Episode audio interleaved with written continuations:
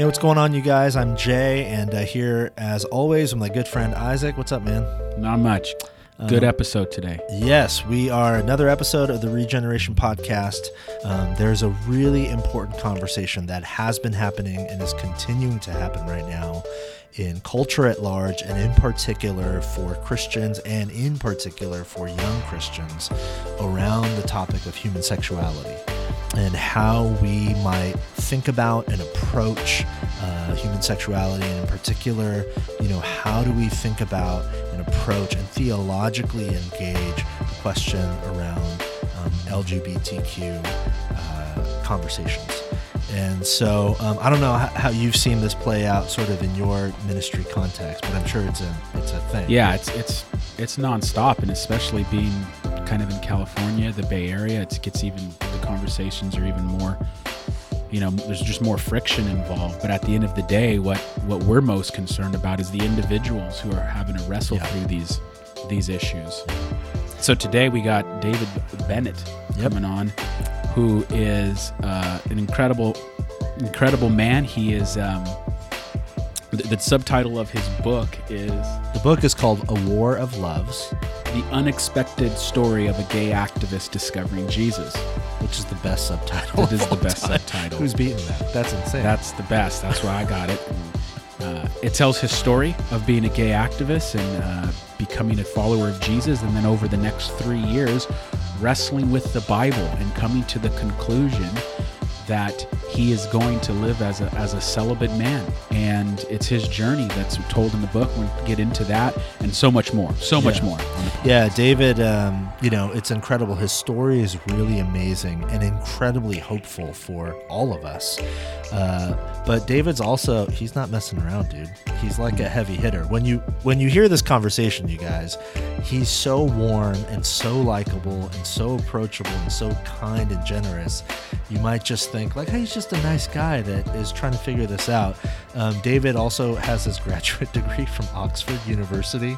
He's a fellow at the Oxford Center for Christian Apologetics, and he's actually candidating to get his PhD at Oxford. So um, he's just this incredible sort of intersection of amazing human being, really warm and kind and generous, but yeah, brilliant, brilliant theological mind. So um, this is a, this is a, such an important conversation.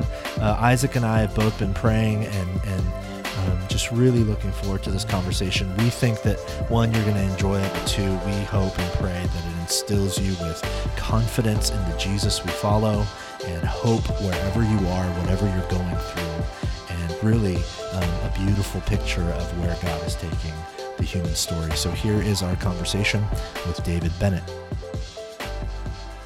Hey, David, thanks so much for uh, chatting with us today. Thank you so much for having me on your podcast. Very, very much been looking forward to chatting to you both. Yeah.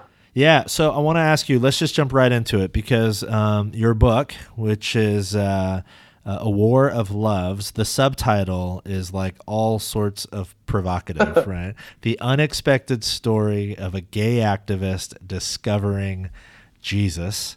Um, how, tell tell us about that. Just give us the story. Like, how did you go? How'd you grow up, and where did that lead you? And how did you go from uh, gay activist to where you are now?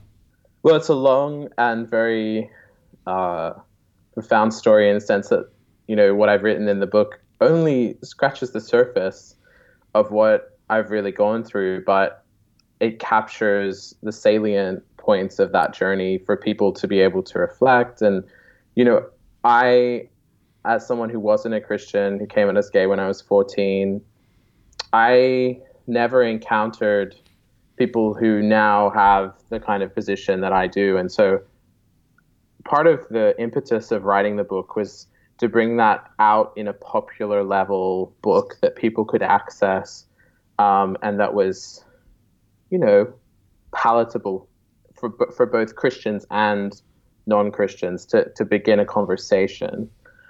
Um, so, yeah, the title is the hook really of what sums up the, the, the actual, the subtitle sums up the a war of loves, that there is this kind of identity war going on in our culture. And so I wanted to highlight that journey of how I went from atheist, agnostic, spiritualist, young 14 year old um, to the gay activist who hated Christianity, who was like decidedly atheist, to then who I am now as a Christian, and to walk people through that journey. And so it started for me uh, when really about the age of seven or eight, I had this hilarious obsession with Aladdin. and I was just dressing up as Aladdin, and my mother was like, "This is unusual," you know. And um, she started asking my grandfather, who's a psychiatrist, "Do you think David might be gay?" You know, and there was just this sense that I was a bit different. Um, but that was all cast aside until the age of about 14. But I started to imbibe very much as I heard kind of people making homophobic comments, and you know, I knew that that was me. I knew that that was like I was attracted to the same sex, but I spent most of my teenage years repressing, suppressing. And uh, there's this Henri Nouwen quote that actually stands out to me that I think really reflects what I was going through at that age. And he says, over the years, I have come to realize that the greatest trap in our life is not success, popularity, or power, but self rejection. And he says, self rejection is the greatest enemy of the spiritual life because it contradicts the sacred voice that calls us the beloved, the voice of Jesus. Being the beloved constitutes the core truth of our existence. And so I think what happened for me is that I was driven by this kind of logic of self rejection that actually was within myself. And so at the age of 14, I came out to my parents and I realized that I had to reject self rejection to be free. Hmm. But what I didn't realize is that actually I opted for a kind of false solution, which was like radical self disclosure. It's like, hi, my name's David. I'm gay. And if you have a problem with that, I have a problem with you. Mm. And there's this kind of bitterness that grew in me from that age um, towards people who might have had a different perspective or different worldview, especially Christians. Mm. And so I was actually still controlled by self rejection the whole time. Mm. And I think that's a fascinating aspect of I think what a lot of LGBTQI or gay people experience, like or same sex attracted people experience in today's society, where there is a Christian presence or a theistic presence, and there is, you know, the the other option that seems like the solution. But actually, I found throughout my teenage years that wasn't the solution. This radical self disclosure, this I'm gay and that's everything, and if you don't agree with me, then I think one of my friends, liberal friends of mine, said to me, you know, we need to uh, exclude certain people so that we can include hmm. everyone. It was that kind of like, yeah. In order to get inclusion, I need to exclude everyone. So that was the deep kind of logic that I was psychologically running through my mind, and so I searched in like French existential philosophy, and I ended up at a park when I was 14 years of age with a traditional Christian boyfriend from a kind of ethnic background, and he handed me a cross an amber cross and put it in my hand. And you know gave this and I was like why would you give me a symbol of our oppression as a present? Like I don't want this you know? And he said I just want you to have this token of faith. And I'm like I'm really fine. Like mm. you know I start going on this rant about Paul. You know he just kisses me in the middle of that. And then a man pulls up on a motorbike and proceeds to throw a large stone against my back as he's seeing us kissing. And I just remember vowing to myself, like, I will destroy that hatred. And Christianity, this cross, is to blame. And mm. at the front of my book is that cross dangling down from my mm. hand. Mm. It wasn't until later I, when I experienced the grace of God that I was able to know the great gospel of grace and understand a much deeper theology. But back then, it was just God rejects me, Christians reject me, I'm going to be an atheist. Mm and so that's what that was my story up until that point, up until the point of about 18 where i'm at uni i'm in political activism i've joined all these like queer collective i'm the secretary of the queer collective i'm part of the labor party student union like you know i am yeah. quintessentially queer quintessentially gay, and I'm very happy about it. Um, I remember like tearing down these posters at university for Christian Union mm. and slapping gay marriage march posters over the top and feeling this sense of like justice. Mm. And I feel like that is an encapsulation of a lot of our secularist culture is driven by that same thing. And so at the same time as I was experiencing that kind of activistic mentality, I also had this gnawing, constant spiritual awareness that there was something more. And it would kind of like come up at certain moments and I couldn't shake it. And so then I ended up at Christmas lunch table 2008 with my uncle, who was a fundamentalist, anti gay, anti feminist Pentecostal Christian. Uh, and in his in my mind, he was my cultural enemy. So I was just waiting for him to bring God up, and I was waiting to intellectually destroy him. So he brings up God, and sure enough, I machine gun him down with every objection in the book, from the objection of suffering, other religions, like and women, gay people, etc., mm-hmm. trans people. And I say this one thing to him, which is there is no absolute truth. You can't communicate truth with language. I've studied postmodern philosophy. I can tell you, no, like talking to me about God is just ridiculous. And he turns around to me and says, Well, David, that's an absolute truth. And you just communicated that with language, so you just doubly contradicted yourself. And he says to me, Truth is a person that I know, not a concept in my head. And I'm not claiming to know everything about truth perfectly, but I know the person that is truth. And that spoke to me on a very deep level in terms of intellectually. And I wasn't expecting an answer of such sophistication from an idiot Christian. uh, and so I kind of am intellectually defeated at that point. I don't have anything left in my barrel. And so I storm out of the room angry and like, well, I'm gay, and that's just enough to object to anything you could ever say. So I end up in this pub and I meet this girl who's like the hipster indie like social justice filmmaker from heaven in my kind of utopia. You know, yeah, yeah, yeah. Just this woman is fabulous, and I am like vibing off her, and it's just great. And so I'm like, how did you make this film that got into the largest shopping competition in the world? This is amazing. And she's like, oh well, it was God. I'm like, oh, yeah. fantastic. Um, surrounded by these Christians. Um, and she eventually, like, I'm like, I'm gay. I don't think your God's interested in me. Like, I'm a spiritual person, but no, da da da. And she said, Well, have you experienced the love of God? And this question, I feel like, is like right at the heart of my book, right at the heart of my story. Is I think that I was crying out for someone to ask me that question, but I didn't know it. Mm and I was searching in romantic love and in gay culture to find the answer to that, to find this kind of mutual comprehension. And it, it wasn't until she asked me that question. And so I said, Yeah, you can pray for me. Like, I haven't, I don't think you can. I don't think God exists, but good luck. And so she prays for me and she launches into like Pentecostal prayer. As she's praying for me, I start feeling this tingling sensation on the top of my head. I'm like, What is that? and then it's like this like oil being poured out over my head, and I, it was like so beautiful. It went all the way, and then like power through my legs, and I was like, you know, God's real. God's real. Mm. You hmm. know, this changes everything. I'm a gay activist. How can I be thinking that God's real? Like, no.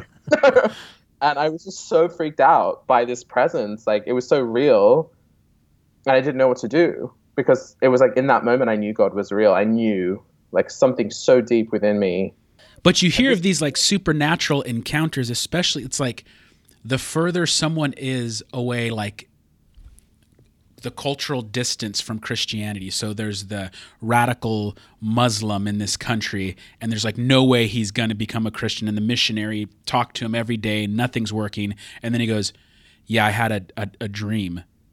And I, I saw a man, and yeah. the man said, I am Jesus, you know, and it's like sometimes it happens in a prayer, sometimes it happens in a sermon or a worship song, and then sometimes it's just like there's nothing you can do about it. Like God's presence just shows up and does something, and it's just you don't you can't even articulate. It's like I don't know. Kind of felt like oil on my body. My heart was opening up. I mm. felt born again, and it's like this beautiful kind of en- encounter that happens. And there was heat, and I was sweating. I was just crazy. And then I say yes, and then like the presence is like twelve times stronger, and I'm like weeping, but it's not like you know emotionalistic. It's like healing deep Yeah. within me. Um, and I had a lot of pneumatic encounters with God, like Holy Spirit encounters. Like I'm start quoting scripture at people at uni. I've never read like Ephesians, and I'm start like basically quoting Ephesians. You know, just amazing supernatural things were happening. And like I go and buy my regular hand sushi roll, like good Korean food, you know, and uh, and like go and hand it to homeless people. Like I would never have done that before. Like I was way too selfish and hipstery and first second year of university to ever. Like I, I'd all Yeah. about social justice, but I never do anything, you know. Uh, but I actually did something. I actually wasn't a hypocrite, and this is like Holy Spirit movement in my heart towards like caring for the poor. It was so amazing. So that's the story of how I at least was, you know, converted to Christ, and how from a kind of atheistic, gay, hardened activist to accepting Jesus as my Lord and Savior. Um, thank you for sharing that. It's a profound story, and I would encourage everybody to pick up the book and, and read it in, in more detail. Um, and for those who haven't heard your story before and haven't read the book, uh, you hear a story like that. First of all, it has these incredible parallels to the story of Paul. I mean, that's what I was thinking just listening to you, going from, you know, this really uh, zealous activist totally against specifically Christians and then to sort of encounter to have your you know moment your Damascus Road moment and to encounter the risen Christ in such a profound uh, some would categorize it charismatic way Yeah. um, really incredible life change but what I think is so fascinating about your story is if all people heard was that story, they might chalk it up to, oh, David is just uh, charismatic, touchy feely. He's in his emotions and he had an emotional moment and he's attributing it to Jesus. But um, we talked about it in your introduction. That's not, you're an incredibly thoughtful, bright, scholarly uh, guy. And um, at Oxford, you you this journey didn't end for you just with the profound transformative experience it led you directly back to the scriptures and you've done some hard work so i want to ask you to sort of set up the rest of our conversation first of all give us a primer of how you've now sort of reconciled um, all of these things, right? Your sexuality with what the scriptures say and what you believe Jesus is sort of leading you into and how he's wired you and all those things. Tell us what you discovered in the Bible through your research and your study and your engagement, both heart and mind, uh, with the scriptures. Um, give us a, a maybe a primer for your theological position on sexuality, on human sexuality, and what you discovered in the Bible that sort of led you to that place. There are so many elements, but I think the first thing I'd say is for me, having had such a powerful encounter, and people say, well, what if I haven't had that experience? And like, why haven't I? And there's a whole like theodicy question that comes in here, like, well, I've suffered and I haven't had that. And I, you know, these are mysteries. What I do know is when you get to the end of yourself and when you're really in your heart of hearts, you have the whole kind of Solomonic Ecclesiastes moment. And you're like, Hmm. this is not working.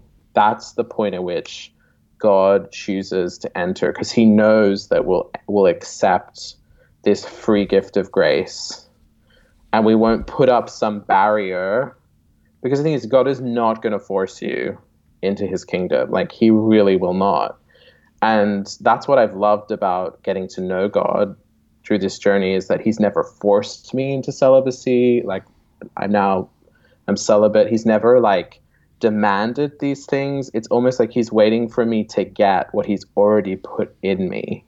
It was a three uh, from the book, a three-year journey, right? From when you became a Christian, was I I can't remember the timeline, but three years of wrestling with how do I now li- live? And it wasn't like, oh, I'm a Christian now. It, it- all the theology's figured out. I got to do X, Y, Z. It was three years of of working through this. it exactly it was a long journey And for me, it was about God breaking through barriers in me epistemologically. When you're gay, you come from any other worldview that isn't Christian and you come into faith, there are going to be steps you need to take in that faith journey where, for all intensive purposes, you're not going to understand everything. Otherwise, it wouldn't be faith. But there's enough evidence to trust. It's never just Yeah. blind, fideistic faith. Mm. And so I think when people try to say, oh, David's just this non thinking experiential guy who's just all about affections and nothing about reason, I think that's a cop out because rationality itself is affective and rationality is also mentative. So it's both and. And for me, like there was actually a time in my walk where apologetics became really important and I needed to ask those questions and I wasn't willing to just accept my faith purely on affective. I've had this big encounter, um, and and so you know Thomas Cranmer here, the Archbishop that was burnt at the stake for um, you know his re- Reformation views in England. He talks about how there's this kind of level level of rationality of the heart. Blaise Pascal says the heart has reasons of which reason knows nothing, and so it's almost like if those reasons, those, those heart reasons aren't dealt with, then your ration, then your kind of mentative level Yeah. is never going to accept the truth of God. It's never going to say yes because your heart is kind of controlling that. You know, and that was the whole inquiry of ancient Greek philosophy of wanting to kind of escape the physical mm-hmm. active in order to get to the spiritual mentative and find the truth. And these bodies were kind of ways of but the Christian truth is very different. It's by being embodied and by being affective uh, um, that we are actually liberated with the mind and with reason.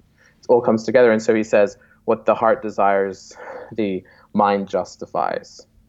So I, I went on a journey, and this is where like Sarah Coakley's work and a lot of like behind my book is kind of some theological scholarship that's happening a lot at the moment uh, about desire and about how that affects the way we know. And I think until I desired God more than my other desires, until I got to this kind of threshold point in Strasbourg, France, at the age of uh, 23, it was it wasn't until that point where I really desired God more than romantic love or other things in life that I was then able to kind of ascetically give mm-hmm. my sexuality over my money, my body, like my self lordship. Mm. And actually, Jesus became my Lord. And there's a very strong message of discipleship in the book because I think that our culture doesn't understand that if we don't desire God most fundamentally, like why would you give up your sexuality if you haven't discovered a transcendence that's greater than it? Hmm. You know, and so I think that's kind of the other message is you need to actually know God. that's why I think I don't compromise on the charismatic edge because the, I think the best of the charismatic movement is saying you have to actually know God really. Yeah, that's what I got in, in in reading it was that you're getting a little bit of truth, just enough that where you're at, you could take the next step in in faith. And what was probably the best thing I could say about about the book um, is I never, it didn't feel as if you're reading a book of okay, this is why. Um, I should not act upon my same sex attraction. It was a journey of someone who is discovering the love of God more and more, and at each step, the person desires that love and realizes that is that is the thing that is worth pursuing at all cost and in doing so the other things lose their grip so it wasn't like this is why this is wrong and this is right it's a book on why jesus is most desirable and when that occurs so many of these other things begin to fall into place Yeah, and it's it's like your other identities are demoted. They're not erased. They're still important. They're part of your history, your your personhood. And that's another crisis we're facing kind of in evangelical culture is people want to delete gay, they want to delete this history and just say don't ever identify in any sense as as that and or same-sex attracted whatever word i don't really care but that you actually i represent it in language and that it's told but it's demoted under the lordship of christ. It becomes part of the obedience that's wrought by grace in the disciple. And i think that's what i'm crying out for in the book is we've got to stop having this culture war, war and say i'm going to follow jesus and mm. that's going to break open the culture war and that's going to destroy the idols that empower it. Um, and you know, for me, I think the culture war, liberal and conservative, has been the most damaging thing for me as a gay person, and it's it's meant I don't have the freedom to choose where I'm going to go. you know, um, and then I had to I had to realize that true freedom was a negative kind of freedom, mm. which was, you know, I'm actually in some sense called to a narrow path that then is opens up to an ocean of grace. So it's it's this kind of paradox constantly that I was encountering. The other thing I'd say is that when I had that reshifting, that reorientation of desires at my heart level with the Holy Spirit and then intellectually as well, I started to be able to read scripture more lucidly. I wouldn't hold the text and be so frightened of it that it might say something that I don't want it to say. Mm-hmm suddenly, and it's this kind of Kierkegaard moment where Kierkegaard says, you know, Christians have invented biblical scholarship to avoid actually obeying Jesus. Mm-hmm. yeah. And it's like, I could, because my heart affections had been changed, I could be open to the text and let it be what it is instead of trying to hermeneutically twist it into whatever conservative or liberal ethic. And suddenly that all just melted away and it was what it was, you know? Mm-hmm and there wasn't this kind of constant well some people have their view here and some people interpret it this way but the word of god actually had its claim on my life mm. um, and it was primary not what i thought about it and i lived under it um, not as a law but as a grace life-giving word and mm. so there's some deep theology here in in how i think not just with gay identity or gay desires or same sex attraction, but with everything in our lives that we need to learn. And that's why I think the blessing of being same sex attracted or gay is that you are f- not forced, but there's a stronger, heavier weight that pushes you into a deeper kind of discipleship with Jesus. And you see this in the Gospels. It's always the broken, outcast kind of people everyone thinks like is a bit of strange or on the on the fringe that actually becomes the like exemplary disciple. You know, it's the Mary Magdalene. It's deep and existential and understands mm-hmm. faith, understands God, who gets the resurrection, even though the twelve don't. You know, it's always this logic in God's kingdom that I just absolutely love. That has really made me trust that the New Testament, Old Testament, the whole thing is really inspired and from a real living God. Yeah, that's a really beautiful and powerful perspective, I think that, like you said, does expand beyond just um, the sexuality conversation. The whole uh, how can some of the ways in which we're wired and and uh, the unique ways in which many of us are wired, how can they point us to um, a stronger sense of lordship of Jesus in our lives? It, it's a reversal of seeing those things as uh, oppressive and seeing them actually as freeing in terms of moving us more into what it means to be truly the humans that God's made us to be. Uh, uh, David, I want to ask you a very specific question about that. Getting back to, and you've you've sort of mentioned this uh, as almost sidebar, but I want to ask you very specifically. You identify uh, and this is you know the language um, as a celibate gay Christian, and mm-hmm. that actually gets you attacked from both sides of the conversation. There are many sides of the conversation, but it gets you attacked from both sides. On one side, uh, traditionally, maybe will be considered more the conservative or fundamentalist side. They they attack you because you still say you're gay, and they they might say something like, "Well, you know, if you're really in Christ, then those identity identity markers that that should be gone, and that's you know whatever it's sinful and all those things. And then you get attacked on the other side, the more classically it would be labeled the the maybe more progressive liberal side, with the celibacy issue. They would say, well, what, what do you mean? Why are you still bound by that? I want to ask you, because you've put yourself in a precarious situation and it's actually really courageous. Um, I want to ask you, what have you learned? Are you learning uh, as you sort of now are more public, you know, with the book and in speaking um, on on this topic. What are you learning as you sort of see both sides and navigate the, the center? And uh, and what is maybe in some ways your response, you know, to both of those sides as they sort of hurl these accusations mm. toward you? Well, look, I think anything that's motivated by fear will never produce the results that God desires. Scripture is clear that faith alone pleases God. And we can't please God without faith. And for me, it's actually been a journey of understanding what faith means. And faith is not not about self erasure. Faith is not about denying embodied realities that are still present. So I'll often hear Christians say, you know, on the more fundamentalist end, hey, David, I've been cured, I've been healed, like I'm married to a heterosexual, you know, a heterosexual marriage now, and um, it's all good. You know, you really should try this out. Like, you know, maybe a bit of conversion therapy. You know, and and then I'll ask them. So, have you? Do you ever experience same-sex attraction? Like ever? And they'll all say to me, "Yeah, of course I do." And so what I say to them is, so you've been given the gift of marriage by hmm. God through grace. So he, God has, in God's mind, you cannot dissect Redeemer from Creator. What the liberal discourse is trying to do is to say that Creator is different to Redeemer. That is schizophrenic and crazy. Mm.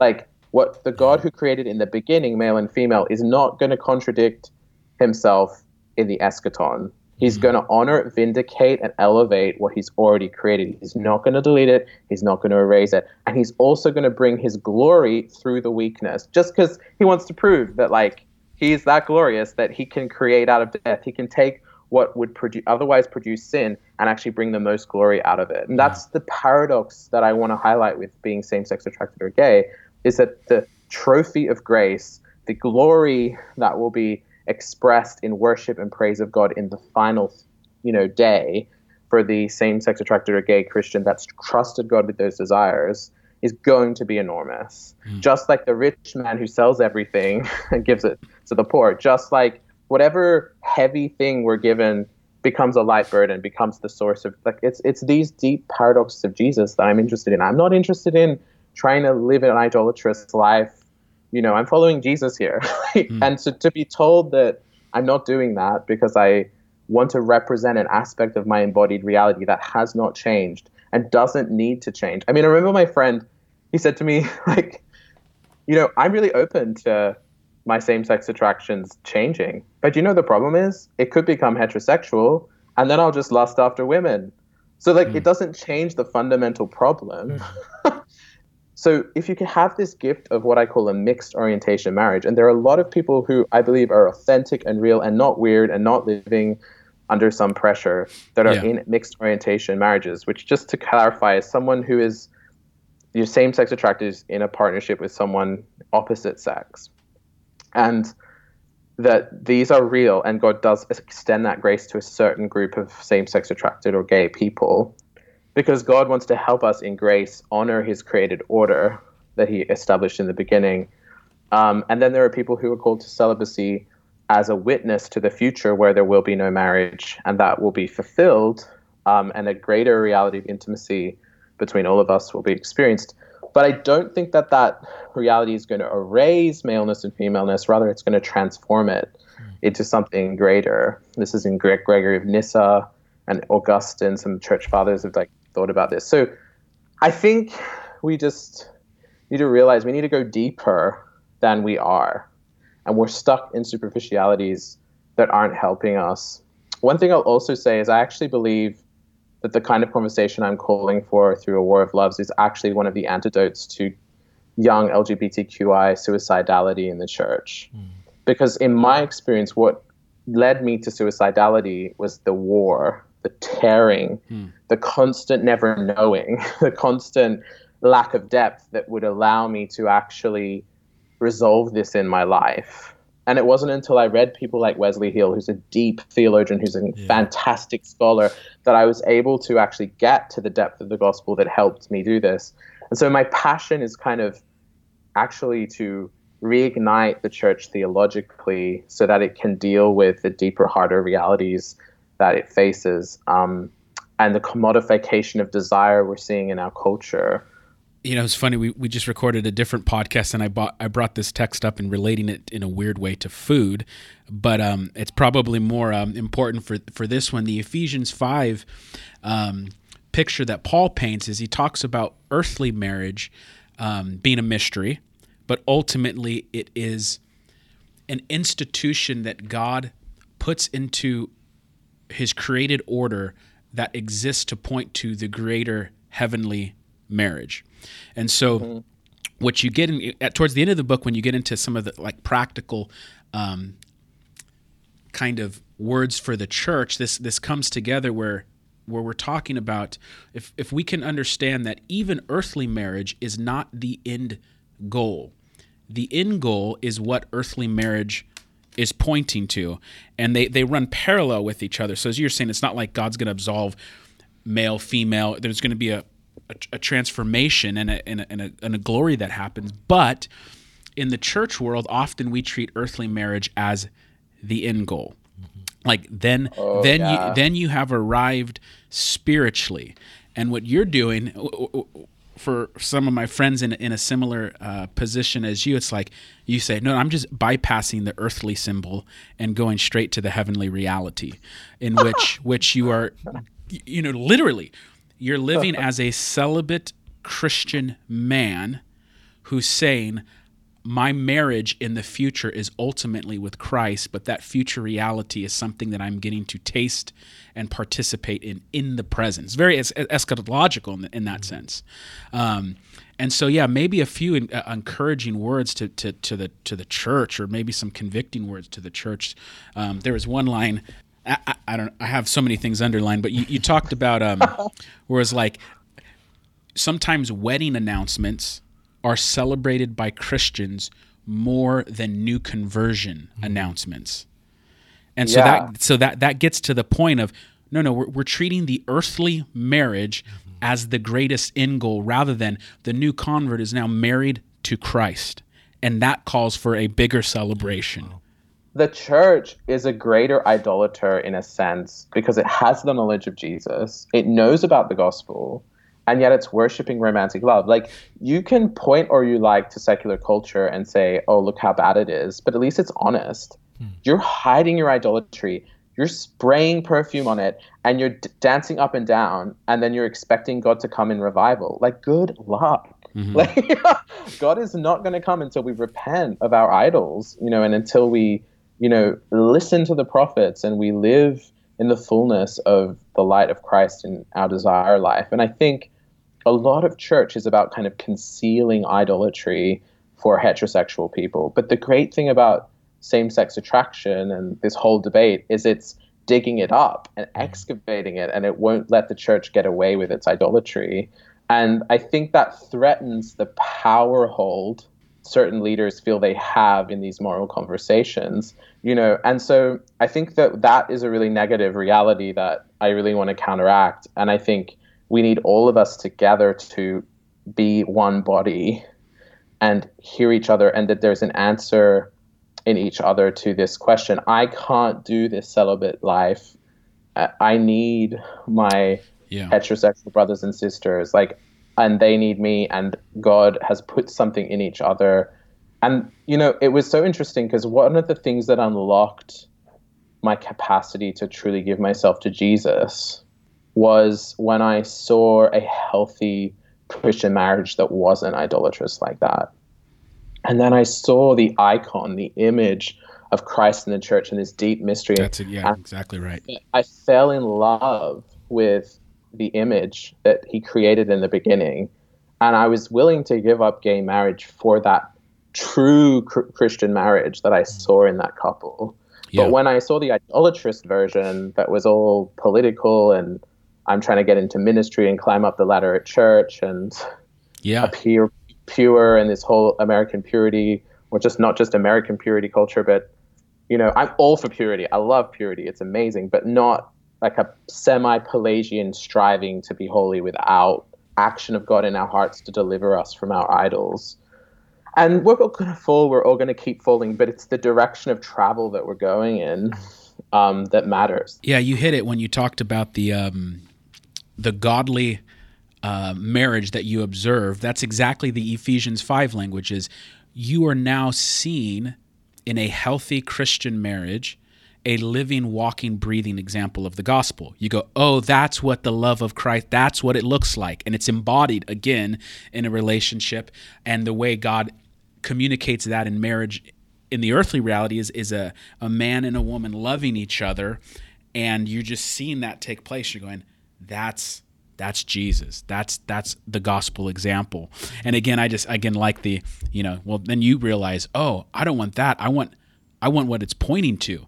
I want to bypass the earthly institution, and it's not to knock the earthly institution because I'm I'm married. It's I I, Yeah, I it's awesome. but Yeah. it's it has to be it has to be under in like a hierarchy almost of the ultimate marriage, uh, the marriage of marriages, if you will. When you when you read Ephesians five, it's even funny when Paul's writing. He has this hiccup moment at the end Yeah, of yeah. that section, and he's like doing the whole marriage and women and men and husbands, wives, whatever. And he goes, "Oh, also, like I'm, you know, I'm talking about Jesus and the church." Yeah, exactly. The it's like this really funny, like, whoa, uh, yeah. The whole point is, it's super practical. Husbands do this, wives do this. Oh, but yeah, there's this great mystery and it's incredibly profound and it's kind of hard to understand. But when two become one flesh, it's pointing to Christ. It's, it's, it's, Jesus. yeah, and his now, people, yeah. for the for the because a lot of our audience is they're single and Christians who love Jesus, who are serving Jesus, and they're not married, and a, probably a big portion of our audience is in, is in that in that boat. And there's kind of in church culture, it's seen as something. There's something wrong with you. Some, something's not right. So maybe uh, some encouraging, almost pastoral words to to those, because there's a, a big part of our audience is right there. Look, I think one of my favorite verses about this, well, it, one of them's in the Old Testament in Isaiah 56, where God promises to singles or eunuchs or people who, you know, aren't married, um, you know, a name better than having sons and daughters, an eternal name that shall not be cut off. Um, and then you see the eunuch in Acts 8 getting baptized really in such a great, like, radical way. Yeah. Just going off with the Isaiah scroll to Africa to become the father of a nation. How ironic that a man who can't have children Yeah. uh, and is single it becomes the spiritual father of the whole of Africa. Wow. Um, and then and then you have like you have Revelation. I think it is seven, where it talks about um, those who have not defiled themselves like in sex, who haven't had sex, um, that they sing a song that no one can sing, that they have a name that no one else has, and that they um, are the first fruits of the Lamb's ministry, and that they can follow the Lamb wherever he goes. And so I think for whatever period of time you are called to singleness, I would see it as almost like spiritual warfare. Because in the Old Testament, Israelite warriors would abstain from sex during warfare because it was unlawful to like have any sexual intercourse with anyone you're engaging in warfare with. Praise God. And uh, radically different to the other nations that were surrounding Israel, let me tell you. And uh, and uh, and so this is like brought forward into the New Testament through all this kind of eunuch language and Jesus's ministry and Paul being celibate and this, you know, John the Apostle probably being celibate as well. And, you know, this whole reality then is seen as almost like spiritual warfare. It's almost like a spiritual warfare image. First fruits of the Lamb, like the first people going into battle um, in the kingdom, you know, and that's not to say people that are married aren't doing that in a different way, but there is this kind of special intimacy, this special calling um, for whatever time you are single um, to be that person, and your lack being filled with a greater fullness. Um, your lack is because we do sense a lack. I think when we're single, there's not as much permanence in our life. Things are more transient, um, but then that casts us back to be more dependent on the permanence of Jesus and Yeah. His lordship, and so and and friendship and investing in kind of deeper networks of intimacy across the church that maybe when you're married it's harder to do. You just don't have as much time. So these two callings are meant to work together. And uh, I'm just going to read a quote out from who is readily becoming one of my favorite kind of theological voices. And he says, his name's Oliver O'Donovan. He's a Regius Professor of Pastoral and Moral Theology. And he says the New Testament church bore witness by fostering the social conditions which could support the vocation to the single life. It conceived of marriage and singleness as vocations, each a worthy form of life, the two together compromising the whole Christian witness to the nature of affectionate community. The one declared that God had vindicated the order of creation, that being marriage. The other pointed beyond it to its eschatological transformation. We're talking about this heavenly mm-hmm. reality. But the coexistence of the two within the Christian church did not mean a loss of integrity to either. Each had to function as what it was according to its own proper structure. The married must live in the ways of marriage, the single in the ways of singleness. Neither would accommodate in itself or evoke in the other an evolutionary mutation. Marriage that was not marriage could not witness to the goodness of the created order. That's why sexual immorality is wrong. That's why these other options won't work. Singleness that was not singleness could tell us nothing of the fulfillment for which that order was destined. Mm-hmm. And I just love that. I mean, it's very, um, it's in his book Resurrection and Moral Order, but I think it really sums up what I want to say to singles is that you, what you're living right now is super valuable and it points to the fulfillment for which the created order that marriage embodies physically in sex and and becoming one flesh, you know, is actually pointing to in the greater fulfillment. So you should get excited because you're doing the thing you're pointing to the thing that's even greater yeah. to mm. than that reality, you know? and yeah. so um, we there should be no like I'm missing out feeling. And if there is, I think that that's a sign of an idolatry of romantic love that you need to break at Jesus's feet and say Jesus, like, you're enough for me. like, if I was never married, you can have it. And this idea that I have a right to sex hmm. and that I need it to be whole is a lie. Our culture says that sex is intimacy. Hmm. And that's just wrong. You can have a lot of sex and no intimacy. Yeah. And I think actually true intimacy sexually is experienced in marriage, like the highest form of it, because there's this absolute self giving, this total ecstasis with the right boundaries in place. So, ex- ecstasy and hypostatic, like I am myself, mm. like the full commitment and the full individuality being honored in a covenant um, between male and female. So, yeah, I just want to encourage singles to say, like, just run at it. Just go for it. Just throw your your life into serving Jesus.